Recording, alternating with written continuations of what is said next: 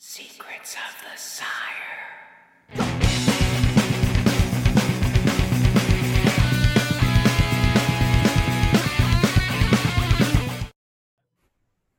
Good evening, ladies and gentlemen. Welcome to Secrets of the Sire. We do this every Wednesday night, 8 p.m. Eastern, talking comics, movies, TV, and pop culture.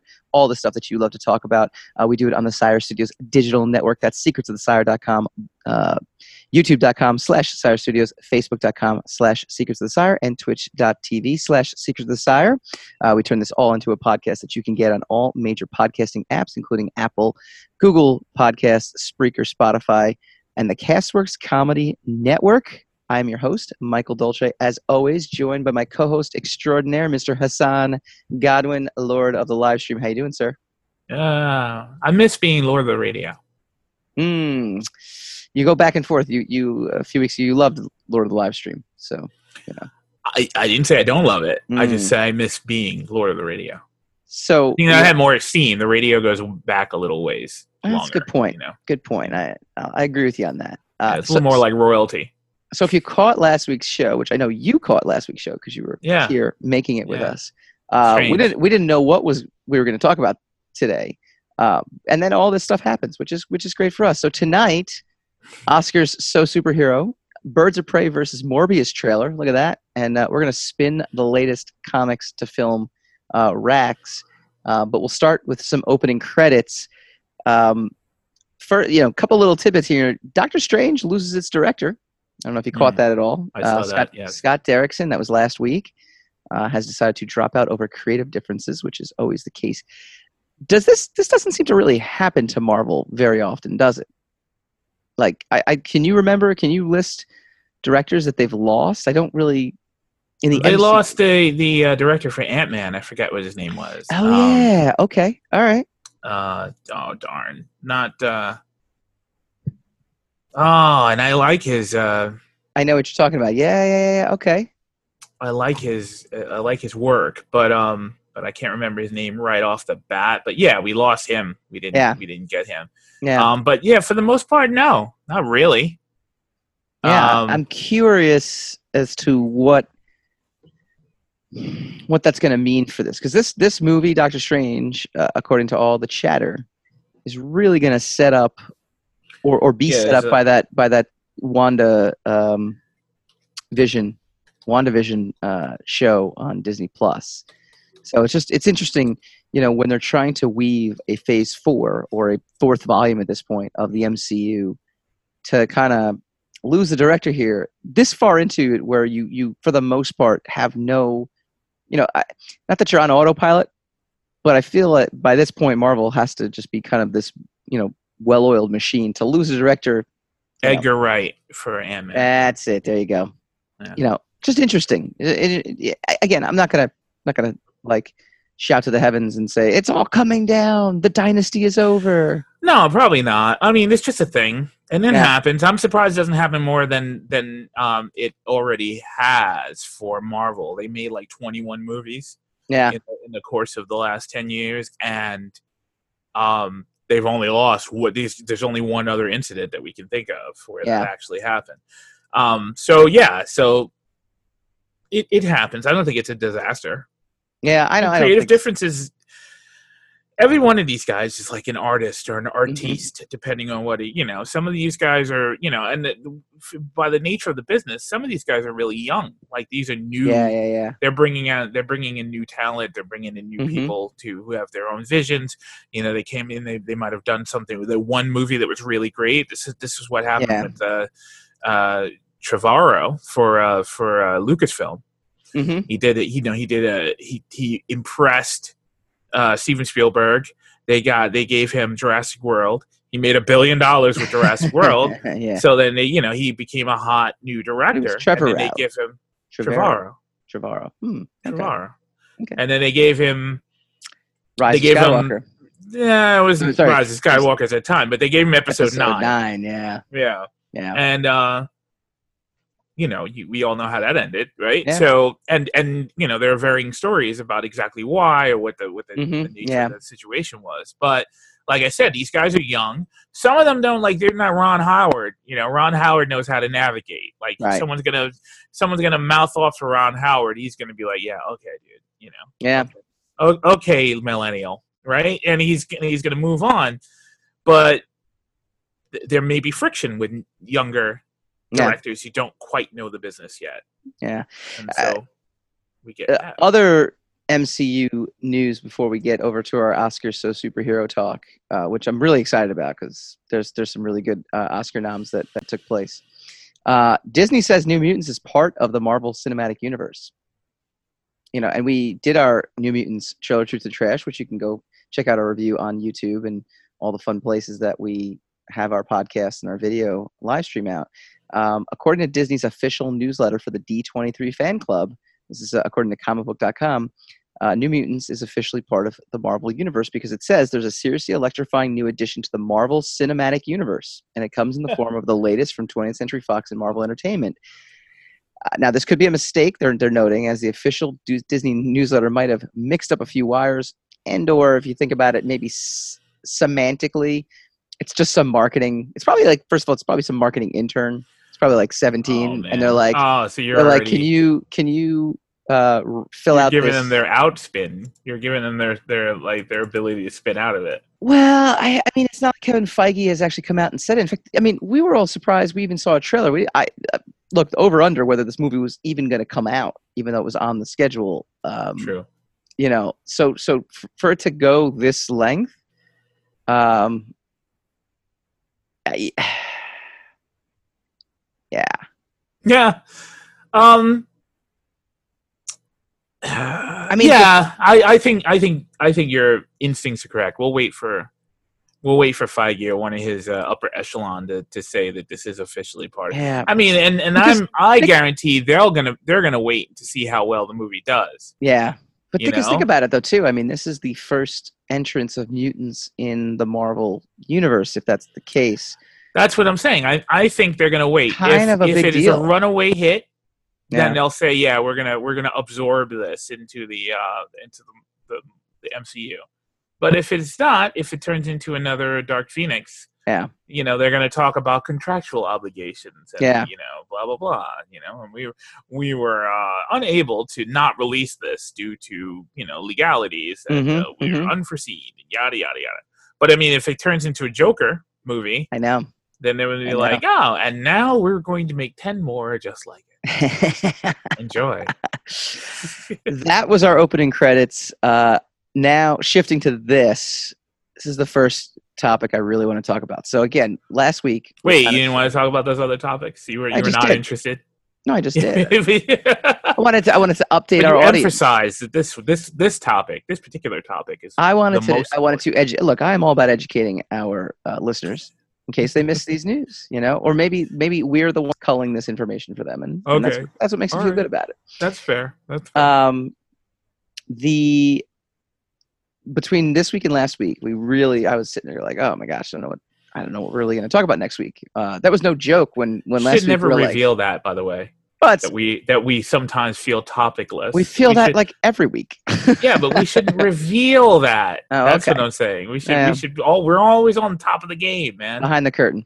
Yeah. Um, Yeah, that's it. That's for the Patreons. and Darren Sanchez.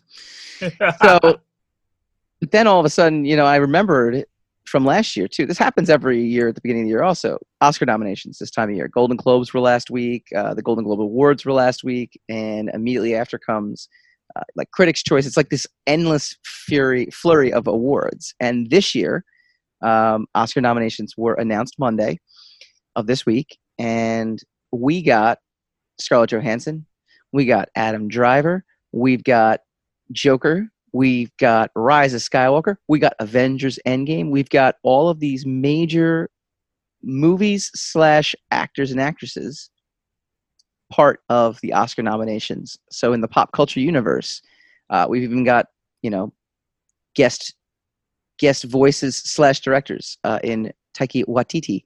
Uh, Best Picture nominations out. Irishman obviously is one of the big big ones. Once Upon a Time in Hollywood. Um, but Jojo Rabbit got nominated, and that was directed by Taiki Watiti, the uh, Oh, Thor Ragnarok. Taika. Taika, is it Taika? Taika. I think it's Taika. it was Taiki, but I, I could be wrong. I think and, it's and I'm probably Waititi. butchering. Taika Watiti? Okay. Yeah. I'll go with that version, just so that we're unified. You know, Just so you can blame it on me if it's wrong. Oh, absolutely. Yeah. You, you Yeah. see right. You see right Yeah. through me. I know. Um, it's been a while.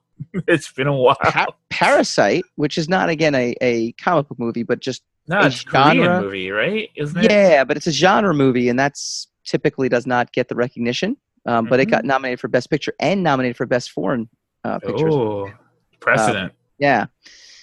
And of course, the big one was Todd Phillips' Joker. Not only did Todd Phillips' Joker get a Best Picture nomination, he got a Best Director nomination for Joker, which that to me I think is a first, right? Because Christopher Nolan got snubbed all those years for Batman, or did he not? Did he did he get nominated for director? I don't think so.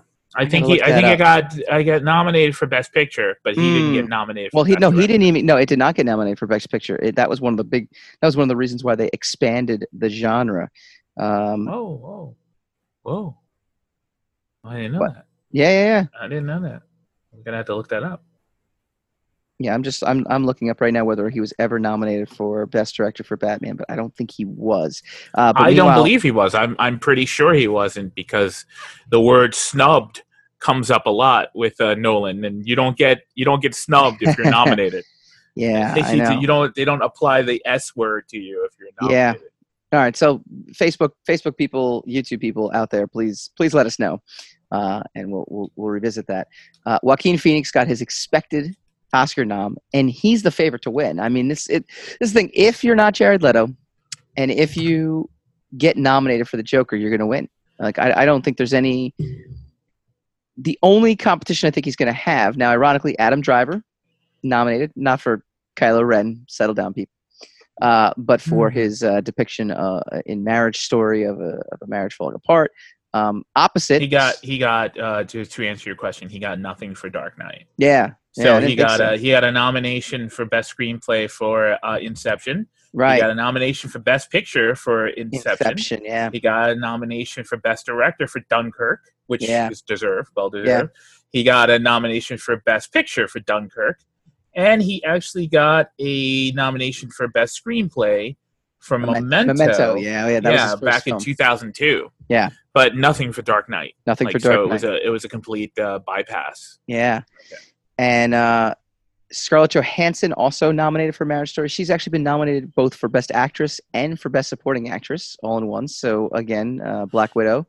Um, it, it, obviously not playing Yeah, the Black minute Widow. she steps out of the MCU, she starts get- getting accolades and stuff like that again. She, Best Supporting Actress Jojo Rabbit. Uh, Margot Robbie gets a nomination for Bombshell. So I mean, we got a lot of folks uh, in this Best Original It's Score. gonna be a it's gonna be a contested evening. It'll be it's interesting, gonna be a- right? yeah. It's gonna be a heavy evening.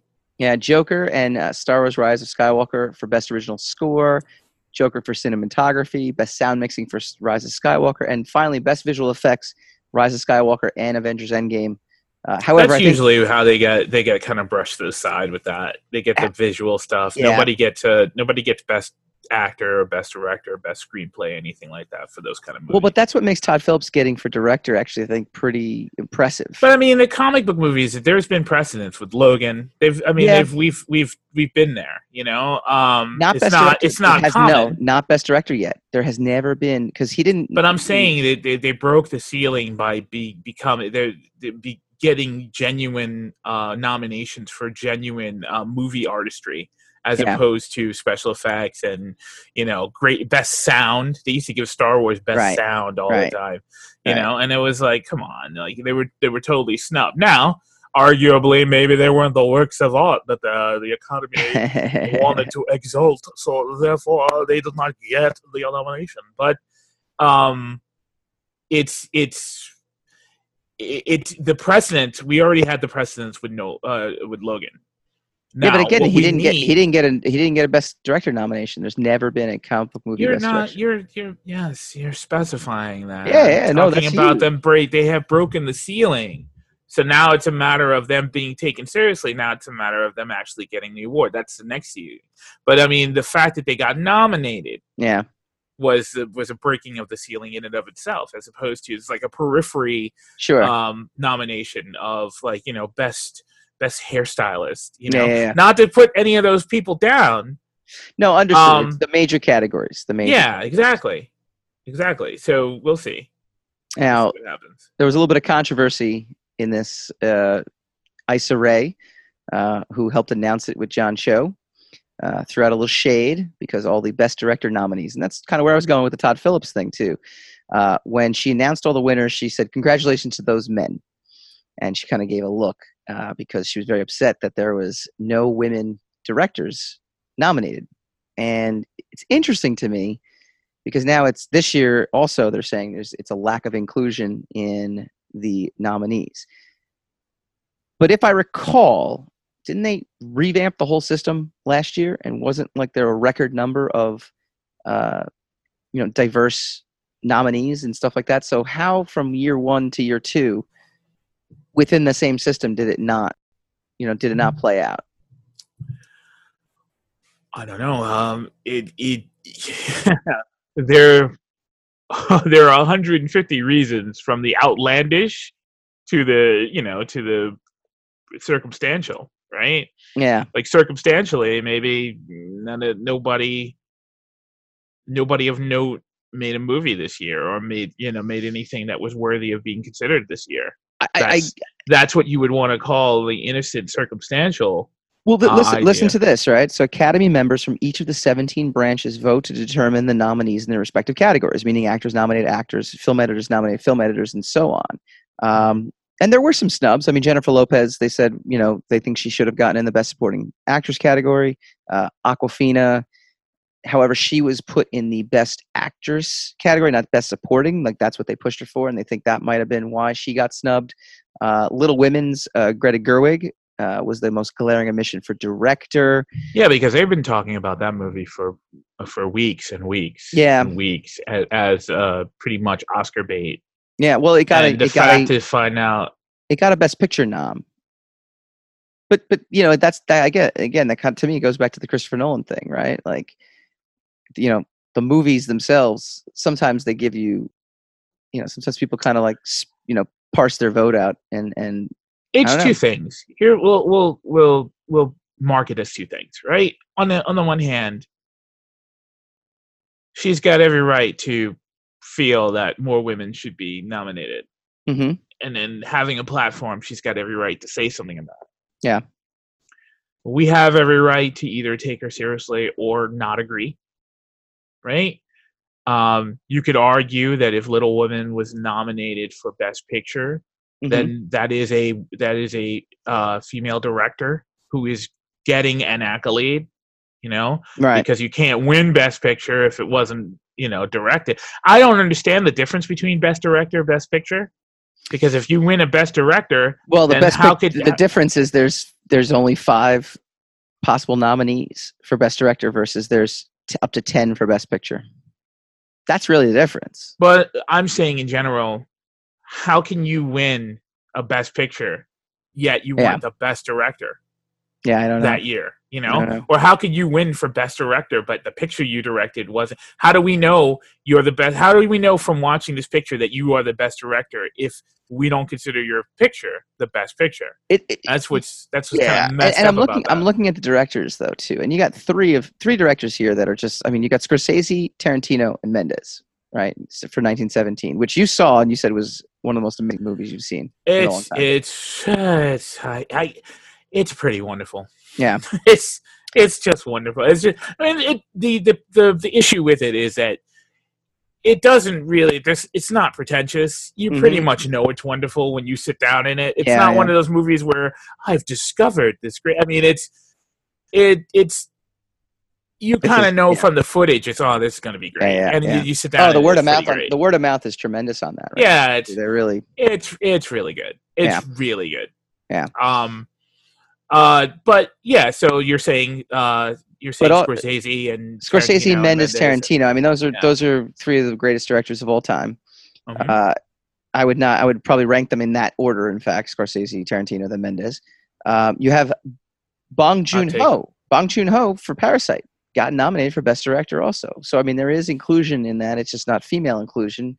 Um, but then you have Todd Phillips, the Joker, and that's, you know, it's like if if there's like one slot you know, Joke, Joker ended up leading all nominations. By the way, with eleven nominations. Is that crazy? Like, is it like what world are we living I, in? I tend to think so only because I've seen that movie.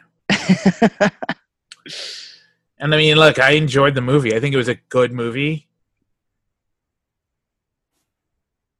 Okay. You know, like it's like it's really I know. Let's see, Joaquin Phoenix. I think will win and should win. I think that's I and I you know what? If he walks away with the with the award, I will say he's it was well earned. yeah. Right? I will say he deserved to win that award. That's fine. But the, the all those other accolades for the picture in and of itself It's, uh, that one. That one got me a little. doesn't make Took me a little bit by surprise. That took me a little because bit by there's nothing it's i mean other than cine, cinematography which was fantastic Yeah. and they didn't he didn't get i don't know if he got nominated did they get did he get nominated for best cinematography Yes. yes. Yep. okay Mhm. that's excellent um there's nothing really all that special Yeah. about the movie itself. Um we've seen a we've seen a number i mean it's just it, it captured the zeitgeist right? It's Yeah. a zeitgeist film. So like it's got it's it's got those societal linkages that uh you know that make it you know make it a very relevant very very happening very eye-opening film for the time being. And so i mean we just have to deal with that. I um personally think there were better movies and i think this particular i think the joker in and of itself could have been a better movie um Yeah.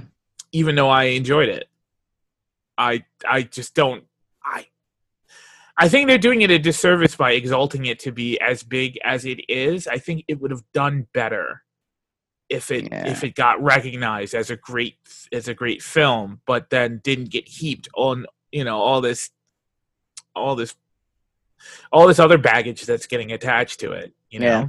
Yeah. but um but it, it doesn't matter i mean what do i know It's uh, it's gonna be a very interesting Oscar. Oscar's so superhero.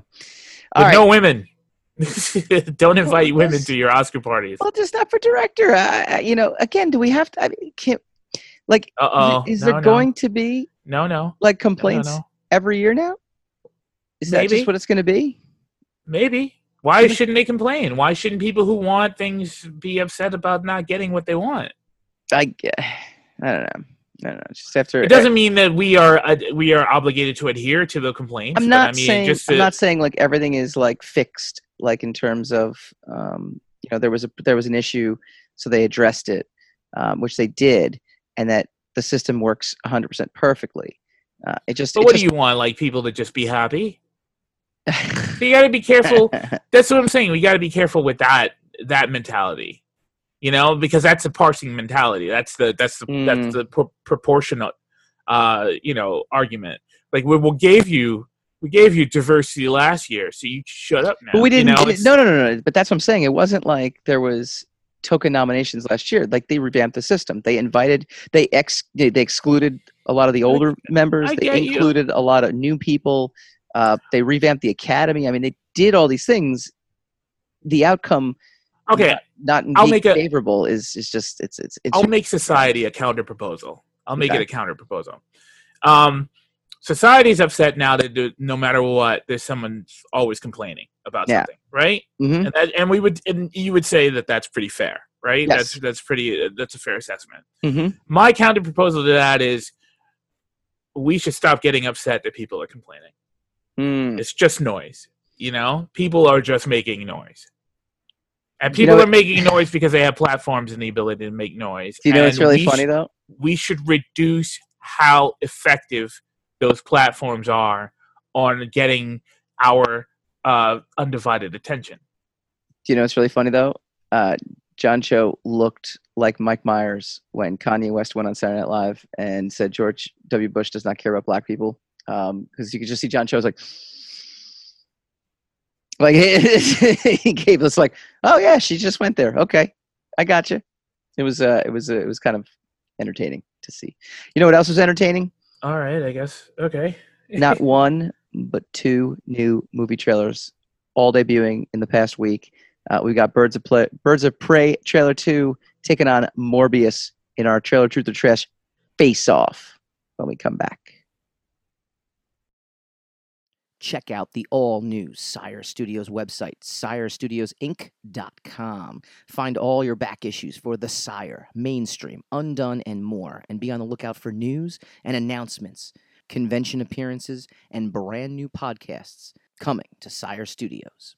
That address again is sirestudiosinc.com.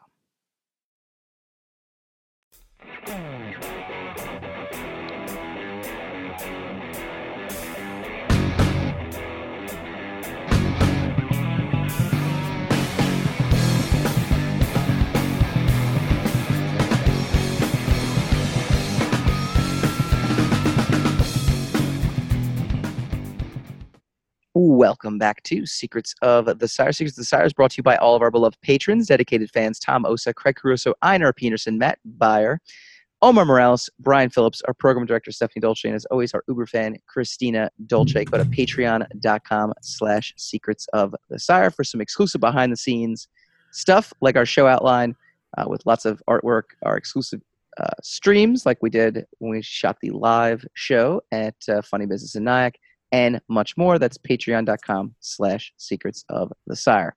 All right. Thursday hits. It's the day after our podcast. I get to breathe a sigh of relief because we've done another show. It was the greatest show known to mankind, as it always is. And then Birds of, Trail, Birds of Prey trailer 2 comes right out. I'm like, I'm like, part of me's like, all right, well, this is good. Because now we got more stuff to talk about next week. That's great. I'm a little pissed. I'm like, damn, you know, we could have squeezed it in somehow. Then Oh. Monday Always night, someone complaining. I know. Good thing I have a platform. Uh, it, it's then on we Monday. should we should stop listening to your complaints. Then on Monday, turn your platform off. Then on Monday, it's announced Pearl Jam will have a new record out and a tour, which has nothing to do with the trailers. I just thought it was kind of cool to announce that. Uh, anyway, then Morbius debuts a Morbius trailer. This is one of those trailers too. This is the first trailer versus a Birds of Prey trailer, which is number two, and I'll I'll, I'll give you my take on the Birds of Prey. Birds of Prey, I keep saying Birds of Prey trailer uh, shortly. Morbius is just. I, I didn't even mean to do this. Pardon the uh, pun. Bat shit crazy, right? Is that one of like the, the the craziest like looking trailers? It's like all over the place, but at the It's same very it's very busy. but at the same time, it kind of trailer. It kind of at the same time kind of hits a couple things. Like you get to see him look like Morbius by the end, and you kind of, you know, you get to see a, couple little like little Easter eggs thrown in there, and but it's it's this like Sony Spider-Man. Like what are I don't know, man. I you know I kind of all over the place, right? Uh, yeah, I, I, for the first time, I I kind of understood comic book fatigue watching that trailer. Mm, Only because, um, obviously, it's going to be an origin story, and I think, like I said before, this is a guy who's got some kind of thing wrong with him, so he goes to the hospital, takes a right. and takes a, a shot full of thing to to quell the thing that's in him and it turns him into a thing and that you know that that other people you know decide it's a thing to be afraid of Mhm. or you know either that or he turns the tide on whatever the thing is and then he attacks he uses his thing to attack other people's things Yeah. and it's it's a it's a tried and true formula but it's not exciting anymore Yeah. i mean like the the trailer in and of itself i don't think excited me i'm not a morbius fan so that's probably what part of my problem is that's and i i acknowledge There it's is my no, problem there's no Morbius. fan. Like I can't imagine there's some diehard like fan out there being like, I can't believe they ruined Morbius. Jared Leto, no. Or like, I there can't, I can't there's even, gotta be we just I talked about people being outraged about everything I can't even be. Ima- I can't Someone imagine- exists. No, no, no. But um, just even for that uh, kind of reaction, flip the scales the other way. I can't imagine there's somebody out there like, yes, he's one of the midnight suns finally, we got Morbius. We've been waiting so long. Like, no, like you're kind of like, now Which- isn't blade one of the midnight suns also yeah, hmm Okay, so they got Morbius and, and Sony, and my MCU is doing Blade. yeah, So hmm, yeah. But that, setting that's it up. But that Sony partnership is so fragile. I can't imagine it's. I just can't imagine it's going to lead where I think it's going to lead, and especially with or where you think it's going to lead. But also, I mean, this is Sony. They're they're not really, you know, they're not really ahead of what they're doing. You know, that they're, they're kind of like Yeah. they're just kind of just they're flying by the seat of their pants here. They're like, we have these properties, things are making money. Yeah, they're holding on money, tight. They're holding Uh, on really tight. And we're just you know they're just kind of ho- like Venom was was not uh, surprisingly did not get an Oscar nom. Uh, you know, and uh, it got snubbed. yes, yes, it was robbed. but it, It managed to make Michael. it managed to make a lot of money. So Yes, it did. I mean, that's it kind of what it is. All right, before we go to the Birds of Prey trailer, uh, is that Vulture Michael Keaton in the back? Because see, then then I'm In just- Morbius, I'm In completely baffled at that point if that is if that is Vulture Michael Keaton. Now now I just I, I have well, no it idea. is Spider-Man. It is in the Spider-Man universe. what I'm saying. And they they made it a point to So- say it's from the studio that brought you Spider-Man Home. So it must be. It must be the Vulture. It Must be Right? Vulture. But I don't like know why Vulture is with the Midnight Suns, but it must be the Vulture.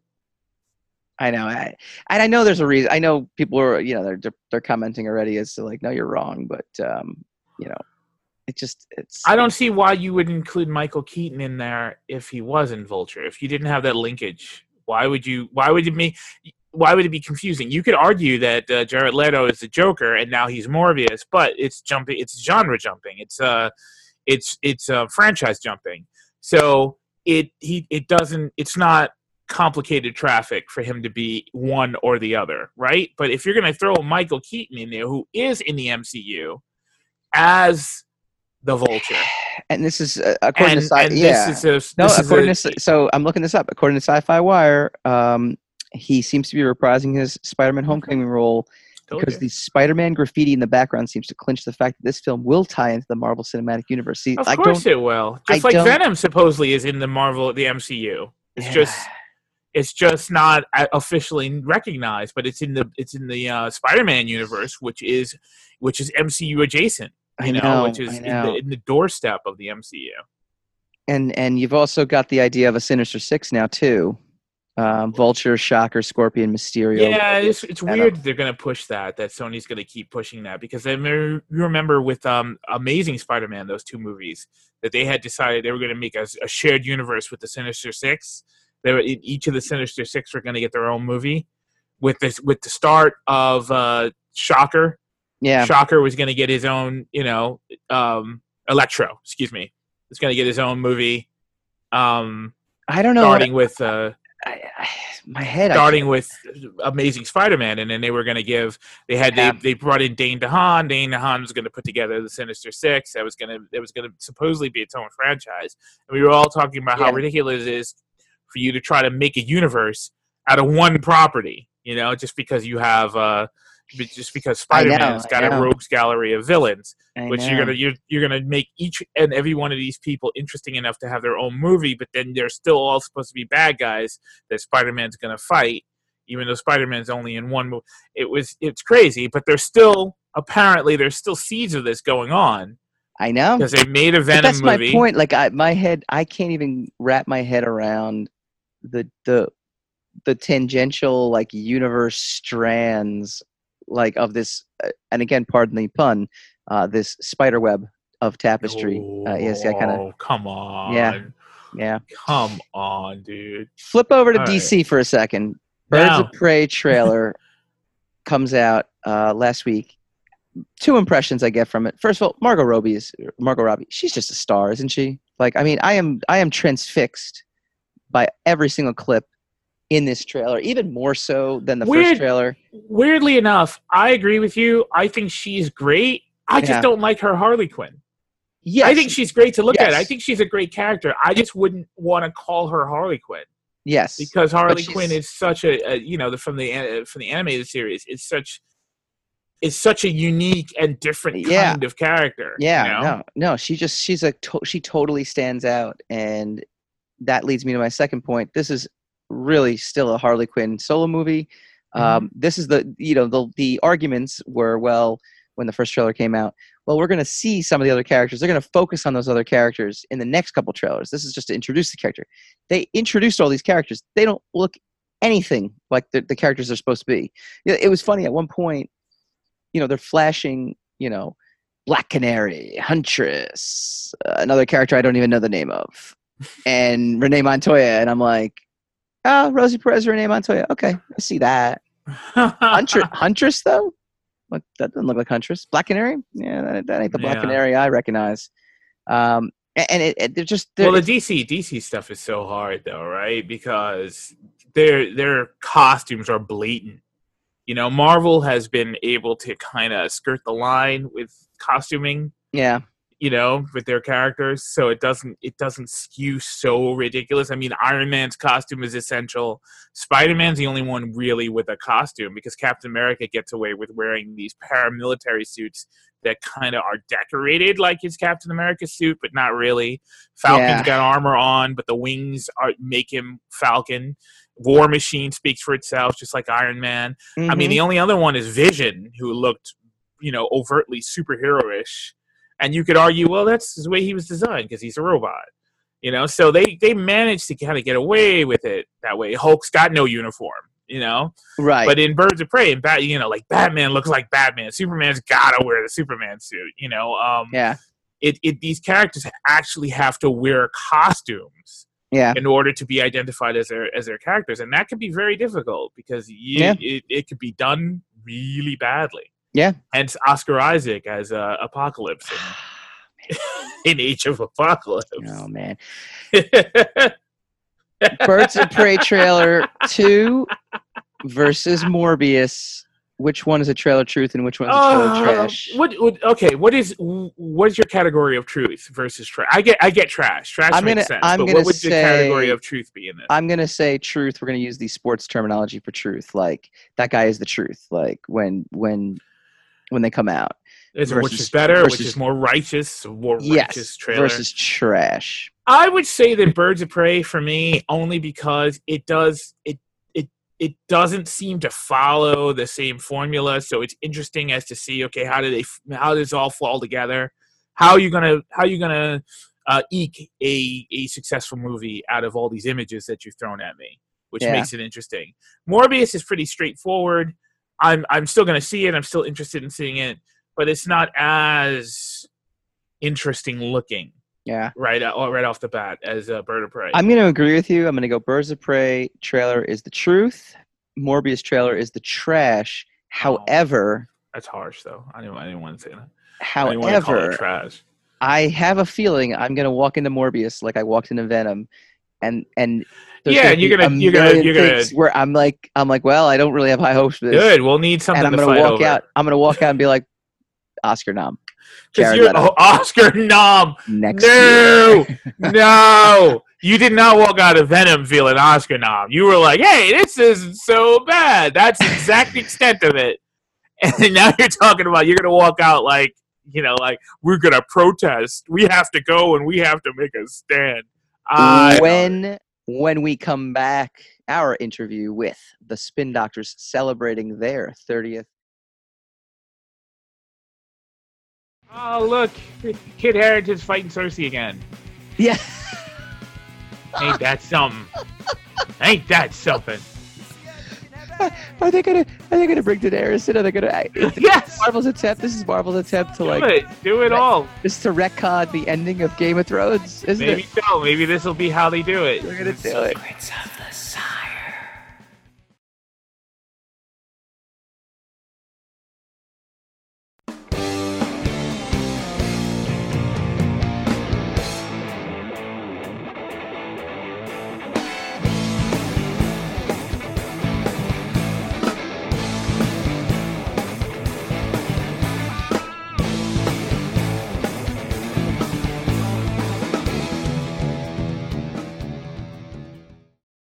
91 Two Princes?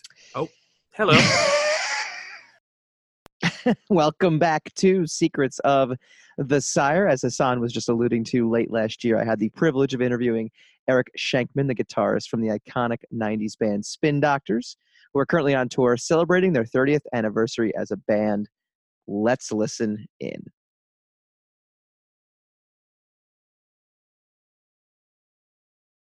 All right, you guys, uh, Spin Doctors are celebrating 30 years together.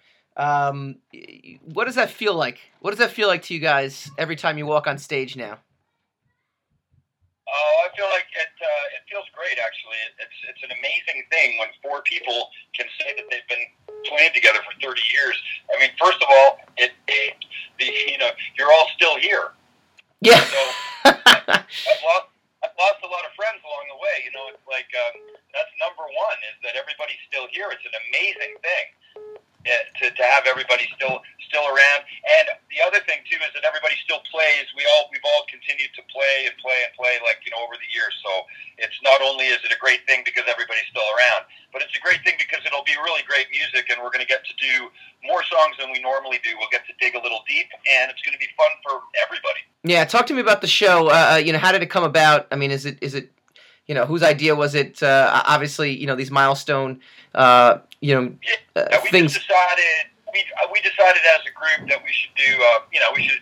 We, we didn't want to do anything too big necessarily, but you know, like I mean, too long or anything like a tour or something like that. But we wanted to celebrate our 30th anniversary in the city where we started the band, and where we could likely, you know, see some old familiar faces from way back when, as well as other times too. So it's kind of a no-brainer. So it was, it was just easy. It was just easy getting everyone together. Everyone was. It, there wasn't even a, a hesitation, I guess. No, because we work together like regularly all year long. We've been working together for the last, you know, however many years it is. We just don't normally do like it was very easy. Yeah, it was like okay, let's do this, and everybody was like, everybody said, yeah, let's do this. So Cool. believe me, it's a great thing for us. We're all totally psyched. That's awesome. That's awesome. Um, you know, take me through the early years. Get me, give me. Uh, I, you know, just reading through your bio, there were so many twists and turns. It seems as to how you guys even materialized, um, which is ironic because. sure. Oh yeah, well I was gonna say it's ironic because your sound. I mean, you hear it, you know it's Spin Doctors immediately. Like even people who might not even know who you are, they've heard your music. They just and and it's just so uh, related to the night. You know, like that early '90s scene. It's just it's so. Um, you know, I, I can't even think of the word. Like it's just, it just, it's just connected directly to it. So yeah, so take me through those early years. How did, how did you guys get there? I suppose, I, suppose it's a bit, it's it's a bit, um, it's connotative and it may be slightly cathartic for some people. Yeah, Yeah, and um, for us, the band really, in a nutshell, the group started. Um, I, I I approached Chris, you know, 30 years ago, and I said, let's put a band together, and uh, he said okay, and uh, and I approached Aaron, and I said, you want to you want to play in my, in- my band, and he said yeah, and I said I'm serious about this, which is which is a joke. Which is actually a joke between us because he's a great, great drummer, and he was sort of planning to be, I don't know, you know what he is, kind of a session drummer or whatever. Sure. And so I said to him, "Look, I'm starting a group, man. You got to take it seriously. I don't want you to be in any other groups." And at the time, he was kind of kind of laughed at me. He was kind of like, "Yeah, yeah, sure, I'm into it." But then, considering what happened with the group and how it materialized and how it went along, it was pretty amazing. Because in the end, it turns out that it's you know, I mean, we've been playing together for 30 years yeah, and and nobody ever like we all went you know we all realized that um we, we went along without a bass player uh, a regular guy for a while. We had about six bass players we funneled through for hmm the first say six months for gigging. But by the time mark um who was playing with aaron in, in another band actually at the time by the time mark came and, and played three notes with us that Yeah. was like the, the final piece of the puzzle. So um yeah it's been a great run of like us really celebrating over the years like that that union that like it's so amazing in music. When you find people that you can click with i mean you know it in one second right? And Yeah. what's really interesting is that it's been like that for 30 years. And that's not even saying that we necessarily get along as people all the time. We're like brothers right? Sure. we don't necessarily get along but we love the music and we love what we do together and that has never changed No, that's awesome. Yeah, Take me through the construction of your most iconic songs. You know, Two Princes, obviously, uh, you know, kind of comes to mind uh, immediately. Um, yeah, I mean, want to yeah, how that how that's happened yeah, Okay. Um, so Chris, Chris was Chris was singing that that Two Princes melody, and uh, we put the I, I just I just made the chords underneath it. He sort of had an idea that the tonal center. hmm Um, the chords came up, and that rhythm. As soon as I played that, Aaron locked into it, and that was it. We all. It, this band is full of a lot of moments like that. Yeah. Like we'll find something. Oh, that's it, and it's like, and it stays there, right? So we're not really. We're, we we don't have a history of like going deep on construction. hmm You know what I mean? Like Yeah. we're much more, and we do that in rehearsal too. We don't rehearse often. like we'll rehearse for this gig, but we don't necessarily rehearse often. We won't even sound check. We'll just hit. And there's just something about the chemistry between us is we'll we will we always play good together, and it's and it's always really really you know like that. So Two Princes was like um, one of those songs. Jimmy Olsen was like that too. Little Miss was like that too. All of those songs happened very very quickly for the most part, Mm-hmm. and um, and and and that started our initial club run. You know, which would which what I would characterize as our first like say three years Sure. we only played it only played in Manhattan Mm-hmm. and uh, like basically until we were like in the voice. You, if you looked at the Village Voice back then, you'd see spin doctors all over the place. Uh huh. But we'd never be at it. But you, if you came down to see us at a club, there'd be like a lineup out the door, and the place would be nuts. Yeah. So eventually, we started branching that out, and that's how we found our management too. Everybody kind of found us in that vibe. Wow. Like, wow, what's this? So it kind of it happened very naturally. It's very very or, or Was there a scene? Organic in that. Yeah. Was there like a scene for that? I mean, or, or like, uh, did you Yes. come up with a bunch of other bands that also kind of made it at the time? Yes, yeah. There was totally a scene. Yeah, the scene, the '90s scene in New York, was kind of like the precursor to what Rolling Stone started talking about um, in terms of the Grateful Dead, like the Re-Dead. You know, Mhm. like the next generation with the jam bands. Okay. And so, uh, Blues Traveler and the Spin Doctors and a few other bands, notably, well, Joan Osborne is another person that was on that scene. At the time Yeah. we all played the same clubs. We all had the same basic idea about music too. There was an openness. There was a little jazz in it. There was improvisation possibilities, um, and there was a lot of you know New York at the time, and probably still is the type of place where you know you're just constantly amazed by the amount of talent that, that you're looking at, and you've never heard of any of it. Yeah. Well, we, we fit into we fit into that perfectly, and um, and we were kind of like when you'd walk into a club back then, you'd be like, what what where'd this come from? Wow. You know what I mean? And and um, yeah, so um, so that scene really happened, and it sort of came up, and then uh, Wetlands, the club Wetlands, kind of embraced it, Mm-hmm. and then people started writing about it. But I clearly remember before anybody was writing about it, because uh, I. I, I, I, grew. I was in high school with a bunch of deadheads. Aaron was a deadhead. I wasn't actually a deadhead Mhm. myself personally. I kind of like the Allman Brothers band. Sure. If I had to pick a, a two drummer band, but that's not the point. the point is, is that at that point in New York, I like I was I, I went down to the wetlands one night and I said to the person I was with, I can't remember who I was with, but the spins hadn't really even happened yet, or maybe we had, I can't remember. And I said, uh, I said these guys are like re hippies, and then I just never forgot that because I'm good at naming stuff. And like re hippie. I was like, because I grew up, I'm I'm I'm born in like 1963, right? So when I was like, you know, eight years old, I was wearing bell bottoms and Mhm, hanging out mhm. with hippies yeah. and it's like so it was just so weird. It was like this is like re hippies, man. Like you know, and then and then the scene kind of embraced that. You know, the dead was was still happening and whatnot, and it kind of grew out of that. And then there was a period of time where um, you know the wetlands kind of became the hub a little bit, and the Nightingale Bar. There's a bunch of clubs in New York. It's worth mentioning that the cabaret law in New York City was repealed in 1980. Okay. I think six, and that also opened up venues for the Spin Doctors to play at too. So New York was very club happy back then. You could you could get a gig, and we got lots. And we used to play on Bleecker Street. Okay. Tourists. We'd play a bunch of blues songs, then we'd start playing our stuff, or we'd go play at the wetlands. We'd jam and play, you know, and and, and you know, stretch stretch everything out. The point I'm trying to make though is that after that Rolling Stone, I can't remember when it was. It must have been like 89, 90, something like that. Sure. 91 when they wrote when they wrote about the jam band scene they featured like us and Phish and blues traveler and it was kind of like after that the history started mimicking the press you know what i mean Yeah.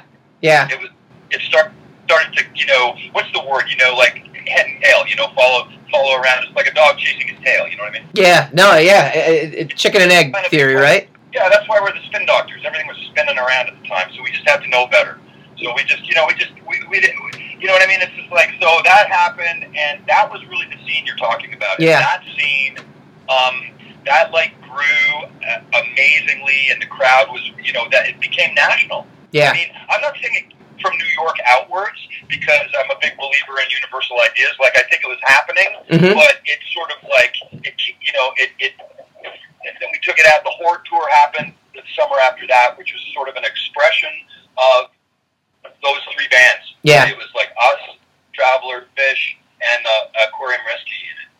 Wow. And, um, and yeah, and so we spent a summer together with those guys, and at the end of that summer, our song "Little Miss Can't Be Wrong" took off. Mhm. It was actually in the middle of the tour. So then, Spin Doctors had a little change then because we had a pop song all of a sudden, right? So Yeah. at that point, our trajectory sort of veered a little bit from those other bands, and we became more of like a radio band at that point, which in in in in hindsight is a hard thing actually to manage. Yeah, well, actually, that was my next question too. Was just you know, take me now, you know, Little Miss Hits, and I mean, uh, you know, I was in high school in like '94, and you know, going the school bus. We heard you and Blind Melon every day on like the the, the, the bus Yeah. driver had, had Z100 on, and you know it was it was you and No Rain, which ironically, even though that's it's commercial rock, I mean those are those are two of the greatest albums I've ever listened to. You know, so it's amazing that uh, you know at the same time it was it was commercial, it was quality at the same time. But you know, so take me through that that that you know now you guys are known, you're a real band now. It's not just you know you're not just playing for your friends anymore. Yeah, so then we just got real big, real fast, and we took our show on the road, and um, and and we we for the first, uh, you know, for the first little while, anyways, for sure, the um, it, it really went kind of according to plan. It was like you know we expanded it, it was good. You know, your ego gets a little big, but you get the bigger gigs and whatnot. Then what happened was, um, you know, um, Sony, who we were working for. Um, they uh, uh, called for the next record in the contract because we had a contract with them. Mm-hmm. So when they did that, um, we met the uh, the expectations of the record company. You know what I mean? Like I don't mean we met them. I mean we encountered them. Yeah, And so what we encountered was, you know, all of that, and that was very difficult to deal with. I think ego had a problem there. I think, um, you know, just knowing who we were, we, we weren't ever a band that was known for like a terrifically strong image. Yeah. So for us, it was like it was very difficult to deal, not with the success so much. I think. Uh, as the expectations that were put upon us, sure. because when I look at it in like time capsule, I look back and I go, you know, and I said this back then too. It's like if the record company had never called for the second record right there, if we had just worked Kryptonite for another year, and we should have, Uh huh. I think I think we would have lasted in a different way Yeah. because we really got knocked off our game a little bit. We didn't know what to do with these expectations. Mhm. We tried very hard to make a record, but we were too conscious of ourselves at the time. That makes sense. And so, even though the record, which turned out to be Turn It Upside Down, even though it's a good record, I just spent a lot of time like relearning a bunch of stuff because we're doing a lot of it. Um, but It- even though, uh, as I say, even though it was a, a, a, a, a good record and there's really good playing on it, um, and I'm really I'm crazy actually about all the technical, the playing, the singing. It's all very good, but as a as a unit, it, it's not like what we were before that. It's not completely cohesive to me. I It- may be the only person that feels that way, but to me, that started like the next sort of 15 years of uncertainty in the Spin Doctors, and then that I'm gonna I'm gonna fast forward now to 2001 because it was in 2001 that we put the band, the quartet, seriously back like on the road together and made another record, and at that point, um, it started again. Like Yeah. we, we had enough. One of our one of our roadies, our old time roadies, died of brain cancer. Um, we we had you know reunited as as brother friends. You know what I mean? Like it was the business was kind of out of it, and we started the road there from 2001 really till now. It's, you know, I guess you'd say like just kind of putting our present mark on the band and making sure that we could be here for the long, you know, for the long haul, play music together, work, play music for people, make more records, this sort of thing. So yeah, th- that's really what happened. That's the story of the band. So from from 2001 till now, we've had an extraordinarily great time, and we played tons of good music together, and um, and continue to write and and like really be happy about all of it, including you know everybody doing their own thing on the side and this and that. So. Um, you know, I guess really in, in synopsis, it's kind of it's kind of like you know, strong, totally organic, real rock and roll band is born, lives in New York, you know, cuts its teeth, has its teenage little romp, and then let, gets incredibly self-conscious and weird for about 10 years, Yeah. and then forms again and decides, here's the part that's great, is that a lot of my friends are, that I came up with have passed, or a lot of bands are missing members, and for us, we have a different thing. We have our, we have our guys, and everybody plays better than they ever did before. Everybody's still hungry. So if you come and see the Spin Doctors, y y I guarantee you it'll be like, wow, I wasn't expecting that. you know, it's like it's more powerful than you think it's going to be. And um, and like Um, and I think that's kind of what we traded. You know, Yeah. we sort of traded it. Traded in like uh, you know jumping on the '90s bandwagon, whatever they said it was, whoever the fuck they are, Mm-hmm. and we kind of like made our own way. And when the coast was clear, you know, we're a band that's never really bent to economy. Like we've never really looked at the at the bank of it all and said, okay, let's make a good business decision. We do that now because we're old. At the time, it was total passion, man. It's just like what feels right, let's do it. It didn't matter if it was money or no money. You know what I mean? Yeah, well, I want to ask you. So I want to ask you about uh, about the current stuff you're doing, but I want to ask a quick follow up to something you mentioned. And I always, I, I'm happy you kind of said this because I always feel like this is the case. You said you became self conscious about your own success, and and it's almost like a like a you use a we use a sports analogy. I always tend to do that. You know, it's like a, a football player who's in his own head, like a quarterback who's in his own head. You know, all of a sudden, it's like absolutely, that's what it is. In your own head. Great way to put it. Yeah. So I mean, take me through that. I mean, were you guys in the studio? I mean, uh, you, you you you touched upon it. and I think that's such an interesting thing because you know you're you're almost living up to this expectation of being the Spin Doctors now, as opposed to we're a band called the Spin Doctors. Yeah, exactly. It's you, you got it. That's exactly right. It's it's um it's exactly what it was. Exactly like that. You're in your own head, and you have to figure out how to get out of your own head. W- was there like a moment in the studio when you guys are talking about this, or was there like a like a stopping point when you were recording that follow up? No, Where yeah, yeah. It was it was when it was when I left. mm-hmm, I quit the band.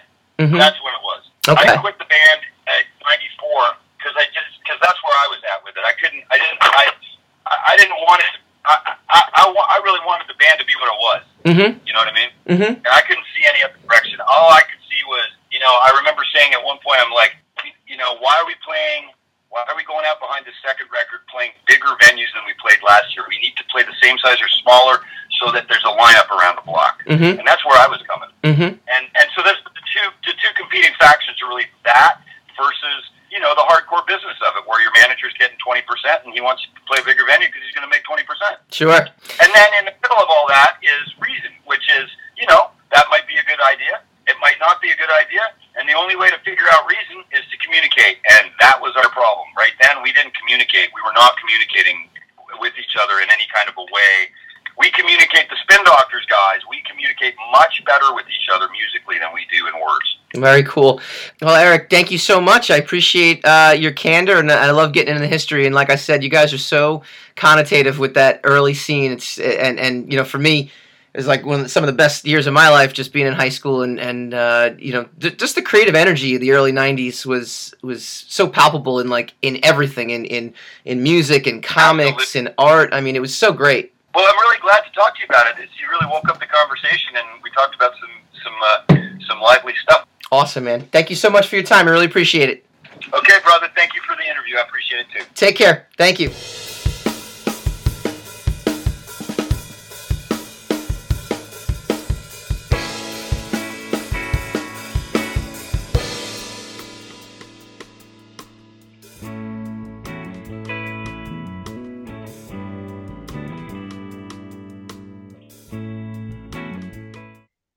Welcome back to Secrets of the Sire, talking comics, movies, TV, and pop culture. We do this Fine. every week. We go spinning the comic want book to spin any racks. to movie racks. Spin a rack, spin that rack. I gotta Gotta be- say before you start talking, Yeah, I was yeah, in I was in Best Buy the other day, yeah, and in the movie section, yeah. it is pitiful, man. Like we are losing tangible media. I just want to say that. I just want to. I want to put my protest out there. I was actually surprised how much they had. I went to Best Buy over Christmas break to uh, to buy something for my dad for for Christmas, and uh, I was like, "Well, I'll stop in Best Buy," but they don't have anything anymore, do they? And they actually had a few racks, so I was. and that in and of itself is a statement, isn't it? Yeah.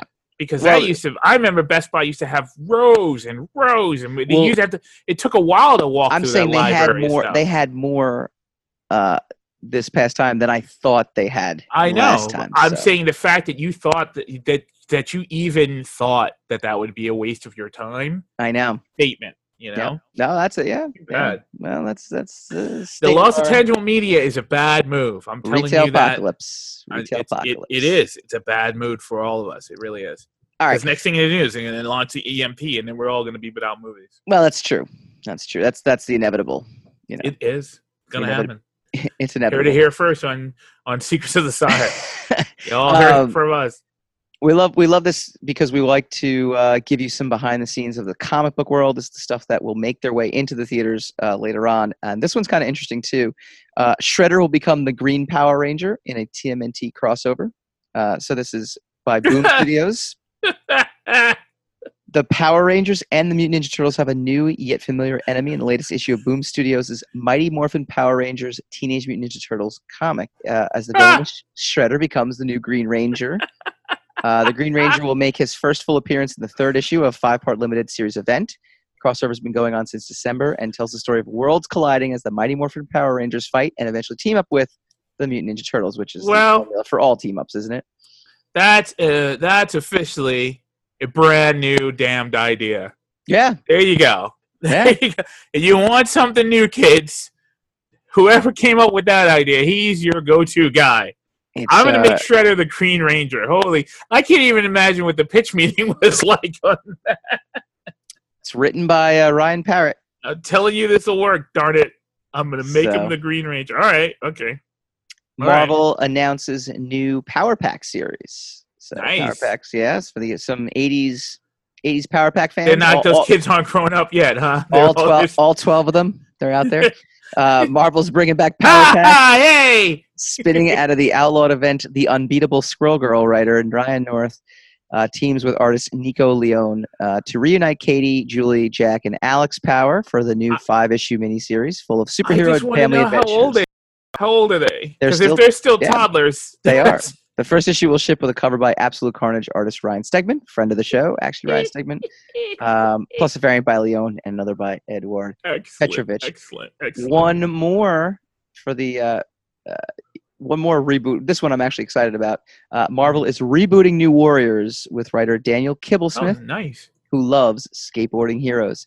Uh, it's been five years since anyone's heard from the New Warriors, while the core team of young superheroes, Night Thrasher, Firestar, Silhouette, Rage, Speedball, and Namorita, spent years fighting crime in the 90s. They were all but destroyed when they sparked 2005's Civil War. Remember that? Uh, they got blowed up. Since then, they've I been vaguely reassembled. remember that actually.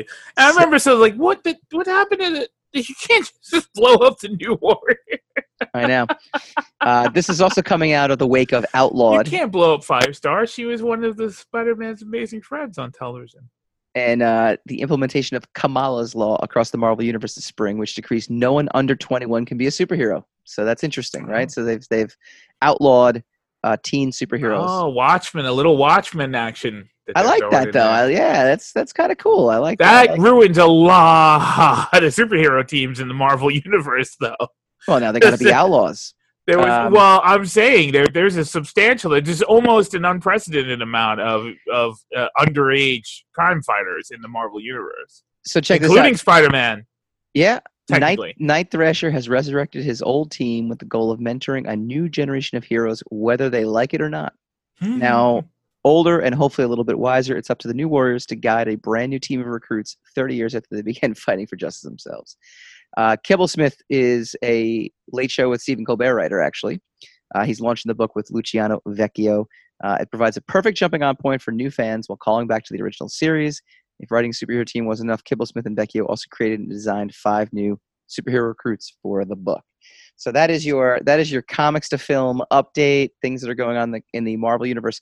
I mean, again, we laugh, but we have a Morbius movie. Like it's it's fine. I mean, look, I, all those things, you know, e- including Shredder becoming a Power Ranger, are fine with me. That's that's that's outside of the box. You can't say that's not outside of the box. yeah, yeah. And I- bringing back Power Pack, I mean, look, when, when has nostalgia ever gone wrong for us in the last five years? You know, Well, we hope you enjoyed tonight's episode. Uh, we've we've done our best to bring you surprises and awesome things. It's pronounced surprise. And uh, next week, we still don't know what we're going to talk about, but Hey, stop admitting that. but Pat Shand will be here uh, Oh man, to I won't wax be here. poetic Taking that all week of off. us. All three of us will be uh, in the Sire Studios digital studio network, and uh, we will we will have some fun. We'll we'll go. We'll just we'll just run the gamut. We'll just shoot the S with them. You know. I love shooting the s. That's right. S. The That's S right. deserves it. We will see you guys next week.